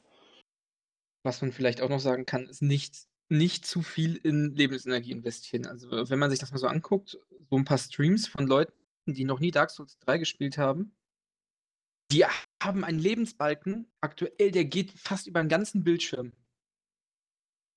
Ja. Und das, das, damit kommst du nicht kommst du nicht weit. Das bringt dir halt nichts, weil das Einzige, was du damit schaffst, ist quasi ein, ein Kampf oder ein Bosskampf im speziellen Fall in die Länge zu ziehen. Klar hältst du super viel aus und denkst so, oh, krass, ich bin unbesiegbar. Wenn du dann aber beim Bossen irgendwie ein Fünftel Schaden machst jedes Mal oder irgendwie, keine Ahnung, so ein Fitzelchen von seinem Lebensbalken abziehst, dann relativiert sich das ja auch wieder über die, ja. die Kampfdauer. Deswegen, ich, was ich noch empfehlen kann, ist ähm, Dexterity, auf Deutsch glaube ich Beweglichkeit. Yep. Ja. Super. Ähm, weil das quasi ähm, das ist für bestimmte Waffen ähm, wichtig. Die sämtliche Waffen in den Souls-Spielen haben ja eine bestimmte Skalierung. Äh, manche Waffen sind halt schneller, manche etwas langsamer, je nachdem, auf was sie halt ausgelegt sind. Und ähm, einige Waffen skalieren halt dann auf deinen Dexterity-Wert. Und werden dementsprechend ich glaub, fast alle ein bisschen. Ja, ich glaub, alle Schwerter skalieren mit Dexterity und mit Stärke. Außer Keulen oder so, die skalieren nur mit Stärke. Ja, gut, aber. Ähm, um vielleicht da mal schon mal ein bisschen tiefer reinzugehen. Es, es gibt ja, das, es gibt ja das, das Rating bei den Scalings. Das geht, glaube ich, von ja, klar. E. Bei E fängt es an, das ist das niedrigste, ne? Oder ja, was? Ich glaube von E bis S. Oh, e bis S, ES, genau. E bis S meine ich. Also A, B, C, D, E und S. Wobei S das Beste ist und E das Schlechteste. Quasi ich weiß aber auch nicht, was, was die Asiaten immer haben, dass S immer super ist. Weiß ich nicht, vielleicht vom Englischen Super oder sowas. Wahrscheinlich, schätze ich mal. Aber das ist schon ganz cool so. Und ähm, das ist quasi wie so ein Benotungssystem in der Schule. Ähm, Waffen, die da ein E stehen haben bei Dexterity oder bei Stärke, die ähm, profitieren quasi von diesem Skill dann nur sehr wenig. Wenn jetzt aber ein S steht, dann heißt das, dass du, dass diese Waffe fast nur von diesem Attribut lebt. Und umso höher man das treibt, bis zu einem gewissen ähm, Soft Cap, das ist glaube ich meistens so um die 50, manchmal auch etwas drunter, ähm, bis dahin wird die Waffe quasi kontinuierlich stärker und du kannst mehr Schaden bei den Gegnern machen. Und für mich ist Dexterity deswegen so interessant, weil ähm, sehr viele schnelle Waffen, sowas wie Katanas zum Beispiel, darauf skalieren. Und ähm, dadurch, äh, ich mag diesen etwas schnelleren Kampfstil. Klar, passiv muss man bleiben, aber dabei trotzdem noch schön schnell zu agieren, finde ich immer sehr, sehr ansprechend. Ja, Vielleicht, was man. Ja, ja, sag einfach. Achso, hätte ich, ich wollte nur sagen, dass es vielleicht auch dann für den einen oder anderen, der von Bloodborne kommt, vielleicht dann auch eventuell wieder ein bisschen zugänglicher ist, wenn das so Auf jeden ähnlich Fall. Genau. ist. Ich glaube, Beweglichkeit bestimmt auch, wie lange du, wenn du rollst, ungefähr ähm, nicht getroffen werden kannst. Wie viele Frames. Das war es in Dark Souls 1 so, in Dark Souls 2 In gab es, glaube ich, einen In Dark anderen Souls Skill für. 2 gab es da den Adaptability Skill für, der quasi ähm, darüber entschieden hat, wie lange du deine Iframes quasi hinauszögern kannst, um nicht getroffen zu werden.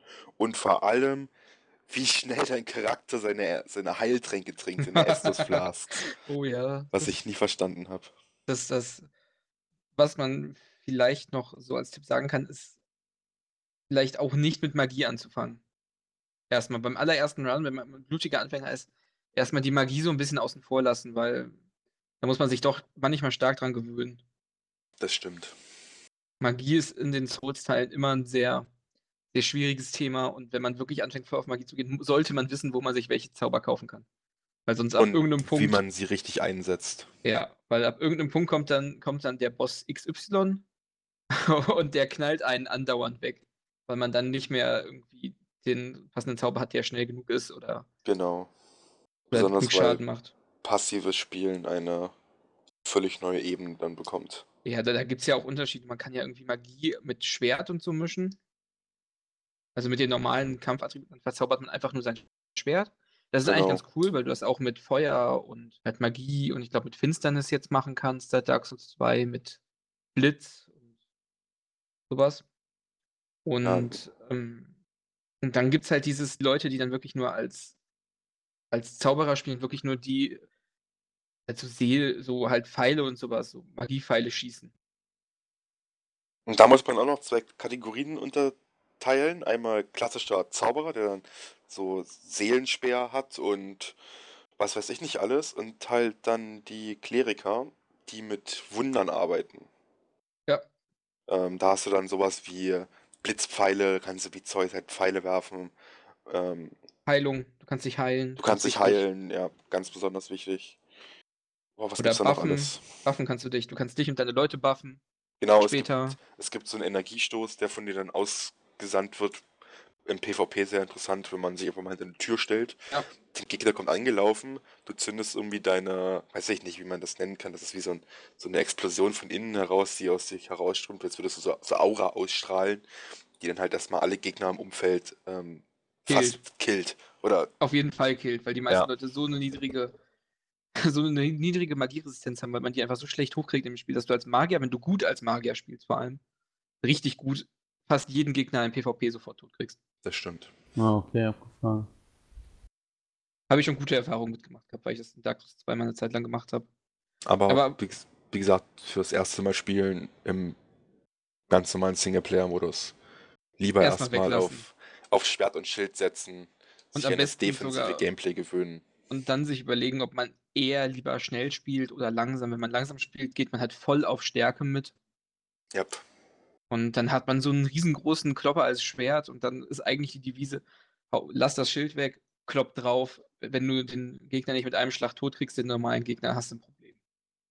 Ja. So habe ich es nämlich gemacht. War eigentlich ganz cool. Sowas macht auch Spaß. Dann halt. Definitiv. Ähm, ja, das äh, ja, gibt auf jeden Fall auch mir ein paar gute An äh, ja, Ansätze, woran ich dann denken kann und werde, wenn ich in Dark Souls 3 dann nächste Woche anfange zu spielen. Ähm, ja, Unterschiede, die mir noch spontan eingefallen sind, äh, die man aber auch gerne noch erweitern kann, sind zum einen natürlich äh, mehr Waffen, also in Dark Mhm. Souls, als es in äh, Bloodborne äh, eben der Fall ist. Ja, da braucht man jetzt, glaube ich, gar nicht so viel zu sagen, weil ne, Waffen sind eben Waffen. Was die dann im Einzelnen können, sieht man ja dann erst.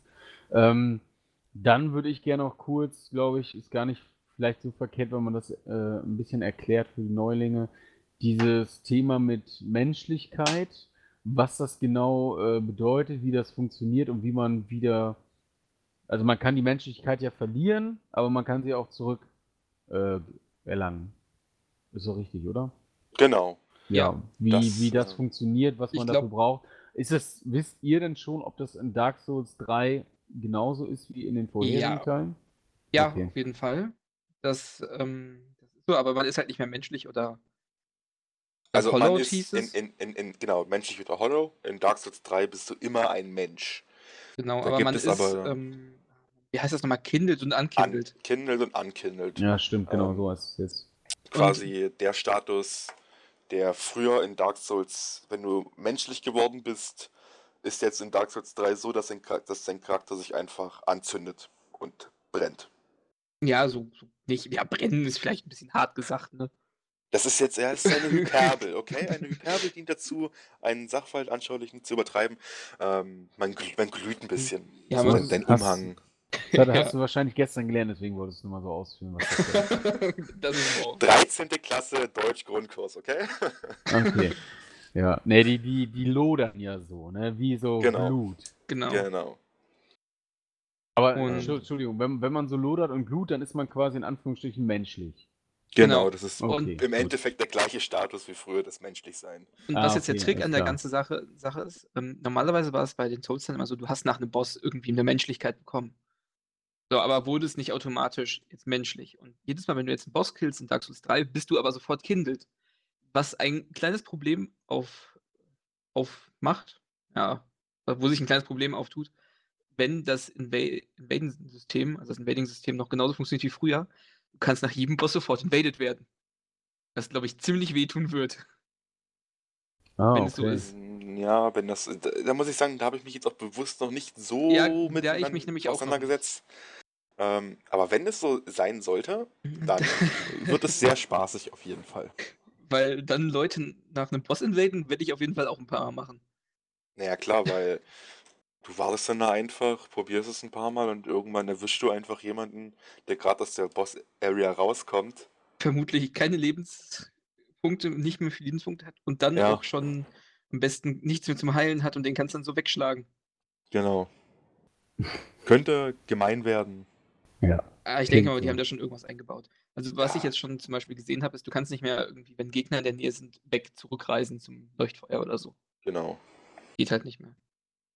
Und Ja. was ist jetzt genau der Unterschied, wenn man eben quasi nicht äh, kindet und an unkindet ist? Wo, wo liegt der genaue Unterschied da? Der größte Unterschied, glaube ich, darin, dass man online spielen kann. So, das weiß ich noch vom Netzwerktest, aber weil ich nicht in die Statistiken reingucken kann, konnte, weiß ich es nicht genau. Ach so, also wenn du menschlich bist, kannst du nur dann kannst du online spielen oder was? Genau. Genau. Ah. Ah, ich habe verstanden. Muss man aber abstrahieren. Ähm, das heißt nur, dass du andere Spieler zu dir in die Welt holen kannst. Ähm, Okay. Wenn du jetzt tot bist, also ein Hollow bist, sowas Kannst du früher, immer noch anderen oder- Leuten helfen. Genau, dann kannst du nach wie vor sagen, hier, Kumpel möchte mit mir spielen, ich biete meine Hilfe an, er kann mich in seine Welt rufen, sofern er menschlich bzw. kindelt ist. Und Okay. wenn du dann bis zum Ende durchhältst bis zum Boss, dann, dann klappt das halt so, dass du zurückgeschickt wirst in deiner Welt. So, dann steht da, du hast, du hast deine Aufgabe erfüllt, meistens sehr pompös.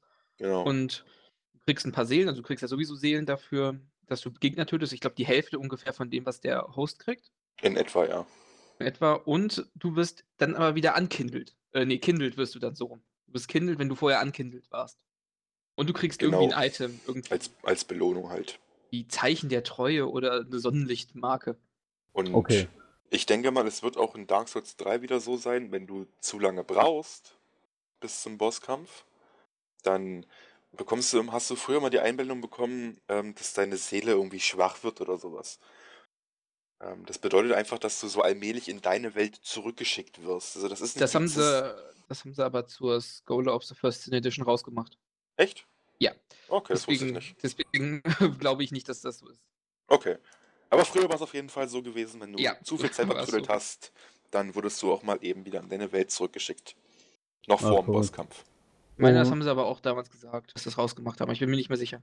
Okay, weiß ich jetzt Okay. nicht so genau. Ähm, ja, gut, und wenn wir das gerade haben, von wegen so äh, Spieler helfen oder invaden, wie auch immer. Ähm, also jetzt von dem Fakt, dass man jemandem helfen möchte. Äh, bei Bloodborne ganz klassisch natürlich, ne, das Glöckchen läuten. Der Mhm. eine wie der andere. Und bei Dark Souls funktioniert es ja so, dass quasi du lässt eine äh, Nachricht auf dem Boden, jetzt in Anführungsstrichen, äh, nieder Genau. und dein, dein, dein Mitstreiter, der kann das dann lesen, liest das und kommt dann zu dir. So funktioniert das.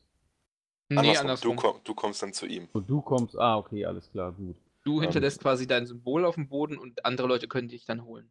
Ah, okay, passt, okay. passt aber auch so ein bisschen wieder in das Setting rein, ne, wenn man schon sagt, dass es, es fühlt sich mehr an wie Mittelalter und wie Fantasie und Mystik, ähm, dass du quasi so eine Art Söldner bist, der einfach sein, se- seine, weiß ich nicht, sein, seine Bewerbung quasi ans schwarze Brett nagelt und andere sehen Mhm. das dann und entscheiden dann, okay, möchte ich, möchte ich nicht. Wobei es da aber auch wieder Unterschiede gibt bei den Rufsymbolen. Da gibt es nämlich welche, die sind weißen. Ah, weißt du? Weiß gibt's gelb und rote. Genau. Wobei man jetzt schon mal Ähm. sagen kann, rote sind böse. die sollte man nicht holen, wenn man Hilfe braucht. okay. Ja, was heißt böse? ähm, Rot sagt einfach nur aus, der Spieler jetzt möchte gegen dich kämpfen. Ja, und nicht, der möchte dir jetzt helfen. Genau. Und bei den Weißen und bei den Goldenen ist prinzipiell nur der Unterschied. Die machen genau das Gleiche. Nur bei den Goldenen ist der Spieler, der das Symbol gesetzt hat, in einem bestimmten ähm, Covenant drin, also in einem Bündnis, ähm, welches sich darauf spezialisiert hat, anderen Menschen zu helfen. Und das sind die ähm. Brothers, of, Brothers of Sunlight halt, ja. Ja, und bei denen Warriors weißt du auch, so. bei denen weißt du auch ganz genau, der ist da, um dir zu helfen. Der wird keine Scheiße machen, der wird dich nicht trollen, Genau. wenn er wenn das ein guter Spieler ist.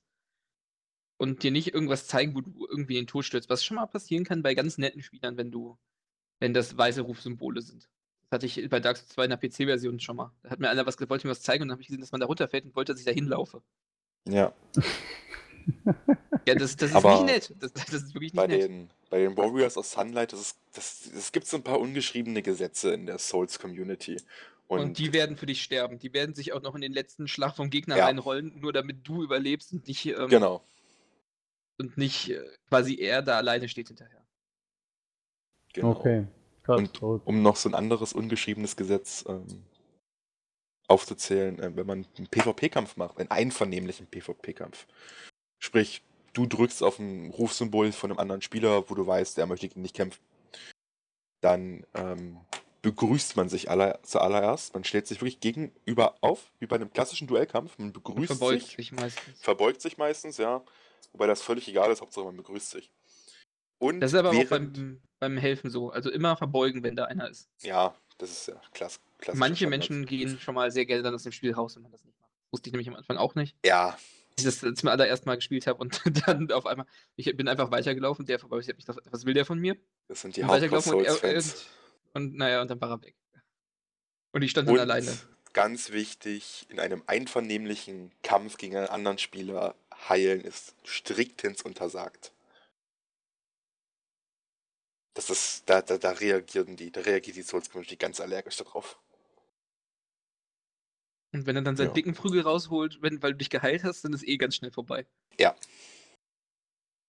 Jo. Es gibt, gibt da noch so ein paar andere Geschichten, so ein selbst auferlegtes Level Cap, damit alle Spieler so, die PvP betreiben wollen, im gleichen Rahmen sind. Das ist, glaube ich, so bei 100, 150 vom Level her. Was man vielleicht auch sagen sollte, ist, dass die Souls-Community sowieso sehr interessant ist, weil es da sehr viele unterschiedliche Leute gibt, die unterschiedliche Sachen machen. Da gibt es Leute, die machen irgendwelche Challenge-Runs, die spielen dann nur mit einer bestimmten Waffe oder es gibt Speedrunner, was ich selber sehr interessant finde. Oder es gibt die ganz kaputten Leute, die meinen, die müssen das Spiel mit irgendwelchen komischen Controllern durchspielen. Wie zum Beispiel, einer hat das komplette Spiel mit einer Guitar Hero Gitarre durchgespielt. Na, das habe ich auch gesehen. Ein anderer hat das komplette Spiel mit einem Rockband Drumset durchgespielt. Und dann gibt es welche, die haben das mit so einem Tanzpad gemacht. Und Eine ganz Tanzmatte. neu mit einer You Can Dance Whatever Tanzmatte. Und da Ja, muss man schon sagen, Respekt. Als Und der- wäre es nicht schon schwer genug. Und der krankeste von allen hat jedes Mal resettet, wenn er einmal getroffen wurde. Alter, hat der das durchgespielt? Ja, der hat es geschafft. Komplett ohne, ohne, dass er einmal getroffen wurde von dem Gegner. Krass. Hat sich kein Ja. einziges Mal heilen müssen. Alter, der, der, der wird doch, der, der wird doch keine 60 Jahre alt, der Mensch. das ist halt so. Ich finde das ganz cool. Ich, ich bin auch gerade mal am überlegen, ob ich zumindest einmal in meinem Leben das versuche, Dark Souls 3 einen Speedrun hinzukriegen. Übe. Das Speedrun ist ja schön und gut, habe ich auch Interesse dran. Also äh, finde ich auch cool, wenn Leute das machen. Aber sowas, da wär, ich wäre ja Dauer unter Stress. Mein Herz, das wird ja Ich glaube, Morph kennen, kennen Leute, die haben das Spiel ohne zu leveln durchgespielt. Ja, kenne ich. Und ich kenne auch einen, der hat Bloodborne in zweieinhalb Stunden durchgespielt. Es war so, er hat Bloodborne durchgespielt. Na, ich gehe jetzt ins NG Plus. Okay, ich bin jetzt im NG Plus 3. Alles klar. Ich hab Ja, gerade. okay. ich bin gerade noch beim Charakter bauen. Ähm, äh, was? ja, okay, aber man muss sagen, bei, Dark Souls, bei Bloodborne war es auch so, dass du viele Bosses einfach skippen konntest. ja, aber trotzdem, also. Aber wie gesagt, ja, die gleichen Leute haben das Spiel ohne Leveln durchgespielt, komplett nackt, nur mit Messern, nur mit Wurfmessern, all so ein Scheiß. So diese ganzen selbst auferlegten Ziele. Da, da ist die, die Souls-Community ganz komisch manchmal. Die Alten sind alle ein bisschen krank im Kopf, wenn man das so hört. Ja, das, ist, das ist schon Ich- hart. also wirklich einer meiner besten Kumpels hat sich zum Ziel gemacht, er spielt das Spiel komplett, den zweiten Teil war das, zweiter Teil war das, er spielt Dark Souls 2 nur mit der Zestus-Faust durch, also dem Handschuh mit einer Stahlplatte dran. Nur damit. Und mit nichts anderem. Und er hat's gemacht. Und da dachte ich mir auch nur so, alles klar, läuft bei dir. Und dann selber sitzt man dann da und denkt sich, aber ich habe den Gegner doch da gar nicht tot gekriegt.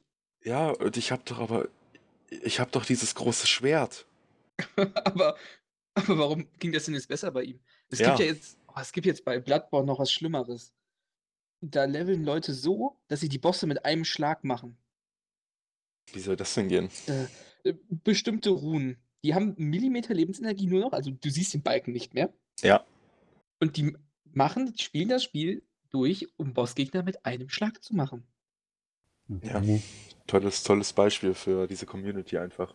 Einfach nur krank. Und du siehst einfach nur, wie der Lebensbalken aber auch kleiner wird. Das sind dann irgendwelche Runen in den Waffen, wo der Lebensbalken immer schwächer wird. Aber umso weniger Lebensenergie du hast, umso mehr Schaden machst du natürlich. Und dann hauen die wirklich, ich glaube, den Gegner, den Endboss aus dem DLC, mit einem Schlag einfach weg. Du denkst dir, Respekt, hätte ich jetzt nicht hingekriegt. Ja, und selbst Jo. eierst du da zehn Minuten lang rum. Ja, Ja, ist auch okay. Man fühlt sich trotzdem geil danach. Das auf jeden Fall. Das auf jeden Fall. ähm, ja, kurz so eine Frage, die ich noch habe. Ähm, ist es eigentlich immer so, wenn man, oder immer noch so, dass wenn man äh, stirbt in Dark Souls, dass man dann auch HP verliert? nein, Nicht nein, mehr. nein. Aber das, das ist war das, so. das, das schlimmste Feature überhaupt. Okay. Ähm, Das, es gab aber beruhigt mich. gab früher Ringe, um dem entgegenzuwirken. Ja, aber es war trotzdem das nervigste Feature überhaupt, wenn du das am Anfang nicht wusstest und dann irgendwie zehnmal an der Stelle gestorben bist. Ja, besonders Und für nur noch die Anfänger. Hälfte an ist es- Lebensenergie hattest. Für Anfänger ist das extrem nervig. Gut, dann kann ich die Frage, die ich danach nämlich gehabt hätte, auch einfach vergessen. Ja, cool. Äh, das hätte mich auch ziemlich abgefuckt, wenn das immer noch drin ist. Ähm, ja, wir sind jetzt so bei fast einer Stunde 20 oder so müssen wir jetzt ungefähr sein. Mhm. Ähm, wollen wir vielleicht mal irgendwie so Wünsche, Erwartungen, Hoffnung an Teil 3? Was wollen wir das vielleicht mal irgendwie so machen? Habt ihr- Sehr gern. Ja, dann, dann, also, ja, fang einfach, Morph, fang, oder Great, mir egal, fang einer mal von euch einfach an. Könnt ihr Schnick, Schnack, Schnuck spielen? Ich ergreife einfach das Wort zuerst und gut ist. Na, verdammt! Also, ich möchte gerne, dass ihr Schnick, Schnack, Schnuck spielt. Alles klar.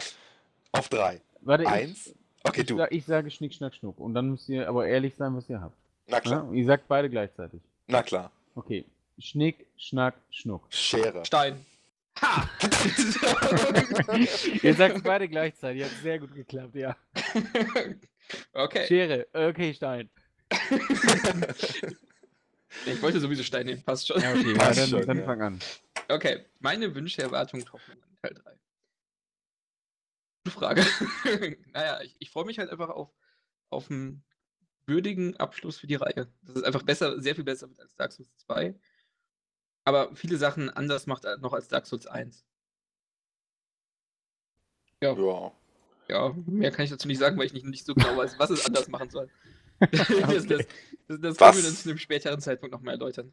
Was erwarte ich mir? Also, eine ganz klare Erwartung habe ich. Ich möchte tolle Szenarien, tolle Settings, unglaublich abwechslungsreiche Bosskämpfe, wo sich wirklich kein Bosskampf wie der andere anfühlt. Das war nämlich in Dark Souls 2 so ein Problem.